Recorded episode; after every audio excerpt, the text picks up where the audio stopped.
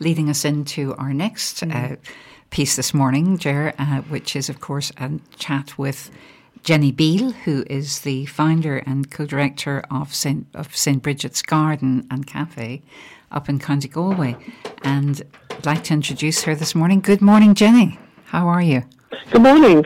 Lovely to be with you and belated greetings for Bridget's Day. Yes, exactly. Our own traditions coming back to us. Lovely. I came in this morning, and the first thing I noticed coming into the studio was our Bridget's cross, which, strangely enough, I'd never noticed before. So I'm going to Lovely. hand you over Um, to Jerry Can. I just say, yeah, I'm having trouble hearing you. I don't know if we can. uh, It's it's kind of a bit. It's not great, but I'll do my best. Okay, thank you very much. That's great. So, Can- Ger Condren, my uh, co pilot this morning on the programme, is very interested in the Bridget's Garden, Yes, and she's going to talk to you uh, for a moment or two first, and I'll join in the conversation now. Well, I'm I'm super excited to talk to you, Jenny, because I've I've I've for ages wanted to get the background and and how how this wonderful this place that I am definitely it's on my bucket list to go and visit, um, how it how it all kind of transpired. I just I, I looked you up as you do. You Google everything nowadays, and i- i- you have a, a line on your on your website: traditional tea house ringed with pods, flowers, and standing stones symbolizing Celtic seasons. Go on, Yeah. tell us more. Goodness me, it sounds idyllic. Absolutely. Tell us more. Yeah, well, um, I, I got inspired about the Bridget tradition by going to um, weekends celebrating, you know, the Bridget Festival uh, back in the 1990s with um, an organisation called Women's Spirit Ireland, and um, it really just felt like a coming home. Um, uh, you know, you can tell from my accent I didn't grow up here. I grew up uh, on a farm in England, and so I was very, very much into nature, very much into education for the environment, and then I got, I really got hook, line, and sinker interested in in the Bridget tradition and how that fitted into Celtic heritage in general. So anyway, long story short, we ended up getting 11 acres of land. Um, beautiful spot between Moycullen and Oughterard. I'm sure some of your listeners will know it. Um, and we turned it into Brigit's Garden um, as a charity, as a place for the community. So the heart of it really is the four gardens that represent the four Celtic festivals.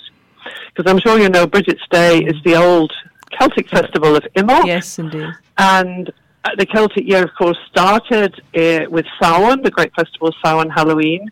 Then you go on to Bridget's Day in, in the spring. You go through to Beltane, May Day, the start of summer, and then Lunasa in August for harvest um, and autumn. So it just seems such a beautiful way to help people to connect with nature, to dig into this wonderful, rich well, if you like, of traditions and stories and mythology uh, in the Bridget and wider Celtic tradition. You know, and that's Yeah. really the birth of the garden. Oh, it's it's uh, it sounds absolutely. I have I'm. Uh, I in a previous life, I would teach um, in the local secondary school. I taught religion, and I did I Oh, did lovely. and I and I did the Celtic festivals with my students and so on. And I was I was tickled pink recently because you know now Saint Bridget. Oh, she's coming into her own. Oh, for years Yeah. I've been saying I've been saying this. I, I, I nearly started a petition once upon a time for to get a public holiday dedicated to St Bridget, and now here it is anyway. So, but it is. Um, but I I was bemused and as I say with uh, when um, Leo Leo Varadkar was explaining to uh, whoever was being he was interviewing interviewed by uh, about the Celtic traditions of Bridget and about the the Imbolc festival and so on and and friends of mine come to I, I, they said I never heard of that. I never heard of any of that. And it is it's it's magnificent that we are finally um, gosh not before time that we're finally p- putting the whole tradition of Saint of Bridget in in in its proper place in terms of culture and in terms of tradition and in terms of of our roots in Ireland isn't it it's fantastic yeah. Absolutely, absolutely. And interestingly, um, Bridget goes much wider than Ireland. yes Uh, you know, she's Saint Bride in Scotland. yes Um, and as I say, I grew up in the south of England, and there was a Bridget's Well just a few, uh, a little while away. And our local saint back in the sixth century, his his life has lots of Bridget stories in it. So you know, Br- Br- Bridget uh, and, and, there's links with um, mm. Bridget in Scandinavia, and yeah. um, the Bridget scholars are making all kinds of links, um, not just between the Saint Bridget across uh, different parts of Northern Europe, but the goddess Bridget, who of course was the Celtic, one of the most important Celtic goddesses mm. of the mm. land, mm. you know. Um, the, the, is linked with goddesses all, all around the place. Mm. And you know the story of Bridget's cloak. I'm sure you all yes, grew yes, up with yes, the wonderful yes. story of Bridget's cloak about how she spread her cloak down uh, mm. and uh, over the land, and it grew and it grew and it grew, mm. and she ended up with this beautiful area of rich land for her monastery. Mm. Well, I, I've I've been thinking a lot about that story, and and I think in many ways that's the story that brings the old Bridget as goddess of the land mm. into the Christian tradition, yes. because here's Saint Bridget spreading her cloak mm. out over the mm. land, yes. and she's taking, she's not just taking um, uh, that land for her monastery. She's she's taking it as sacred land. She's honouring it. She's looking after mm. it. Yes, you know, and and there are cloak stories from uh, around the world as well. Wow. You know, that's so most one interesting. Of the, yeah. Yeah, and what, the theme we had, kind of in our Bridget celebrations in Brigit's Garden this year, you know, was was very much because um, we're we're very committed to um, connecting people in nature and trying to, you know, we all need to connect more with nature yes, in our indeed. own ways to try and get ourselves out of the mess that we've got ourselves into with the climate mm-hmm.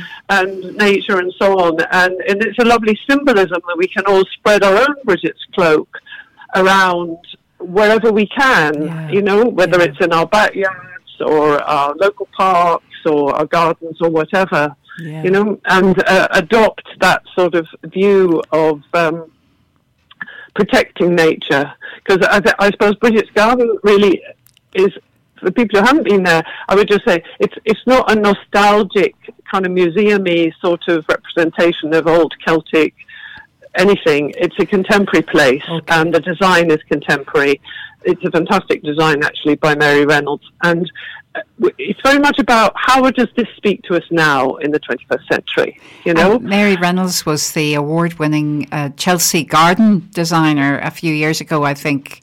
That's right, she yeah. was, and which is a bit like winning the Olympics in uh, garden design. yes, you know? sure is. Yeah. It was very exciting when she got it at the time, yeah. and. Um, Brigit's Garden was her first big project after that win. Oh, wonderful for you uh, to have so something really, like that, yeah, on board. Yeah, oh, it's absolutely fantastic. And for those people who've been there, they know that the the four gardens really are almost like a, um, a beautiful piece of modern sculpture using the elements of the landscape, using stone and grass and wildflowers and water and thatch, and you know. And I presume seasonality as well that they're planted you know, uh, with flowers that are are plants that are going to be appropriate for the time of year.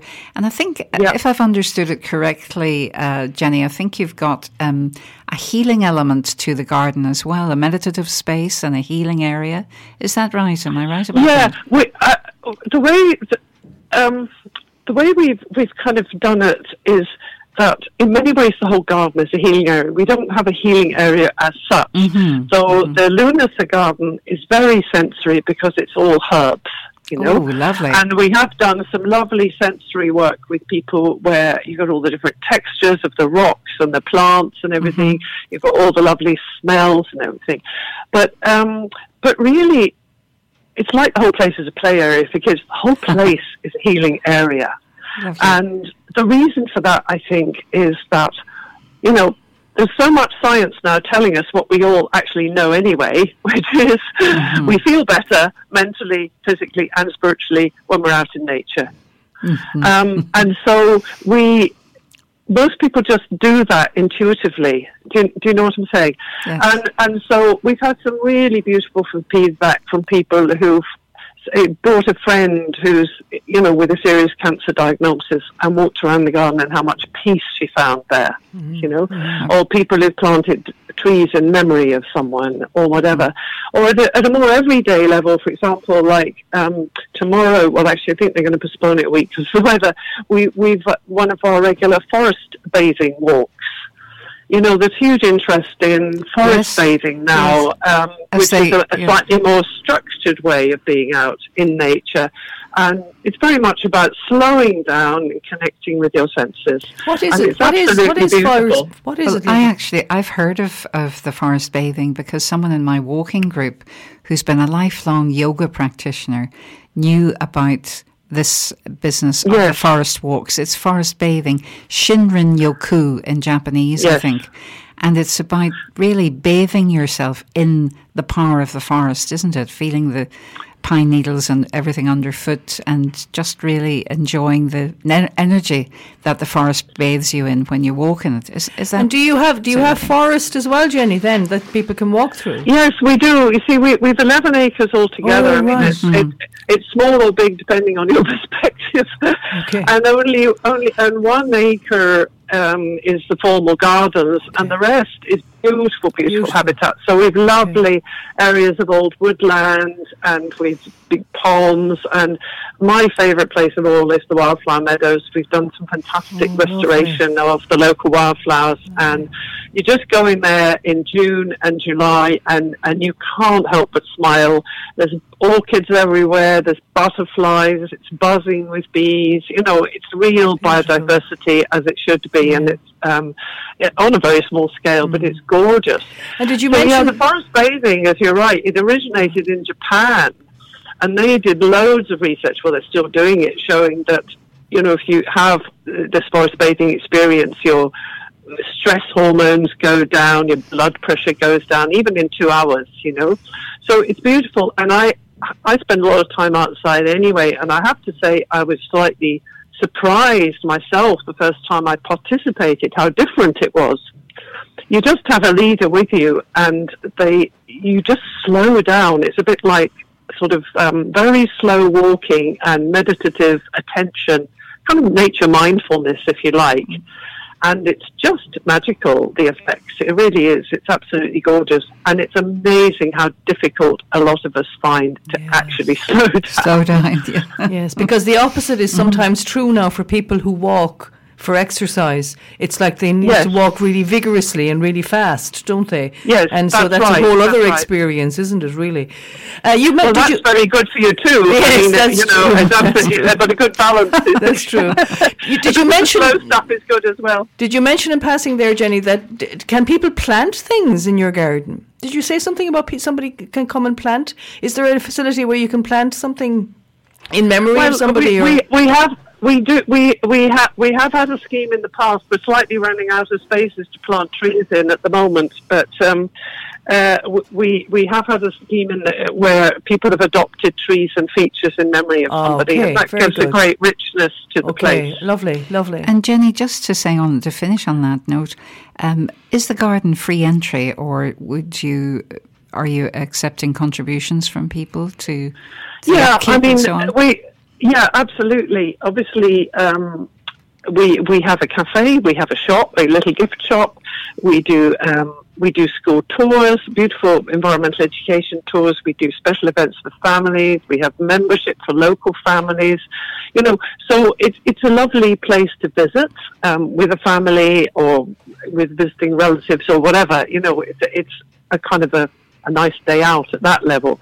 And then we have the more sort of spiritual things like the, the Bridget Yeah. events, and we have a weekly meditation by Zoom. If anybody's interested, they can go onto our, our website and see that. So just So before, the, so- the meditation is by donation, but there is a there is an admission charge to the gardens okay. um, because we need it. We're self-funding really, and we Yeah. have professional staff and everything. But but we'll we'll never turn anybody away if they don't have the money. Okay. You know, they can just make whatever contribution they feel. they And so, if we, if, if people wish to, to, where can they find you again? Tell, tell me, Jenny, and and where can they find out more? You mentioned there about schools and so on. Where can they find out more? And and Yeah, and ab- absolutely. Uh, just check out our website now. I just need to say it's Brigit's Garden. We don't use Saint, um, Okay. and it's the it's the old Irish spelling which just catches people out. Um, B R I G I T. Okay. Brigit's. So brigitsgarden.ie is our website. Lovely, excellent, and they can find And everything um, there. th- you can find everything that you need to know there Brilliant, about visiting. brilliant. And I'm, I'm, It's been lovely to talk to you, Jenny. Really, really, uh, it's definitely, as I say, on my bucket list because I'm really interested. And, and thank you for taking the call from us this morning. Uh, we really appreciate it. Take care. Have a good day. You're very welcome and wonderful to see your voluntary efforts there, keeping this fantastic radio going. Thank you. Thank, Thank you. you, Jenny. Thanks, Jenny. God Bye-bye. bless. Okay, Take care. best. Bye bye. Bye-bye. Bye bye.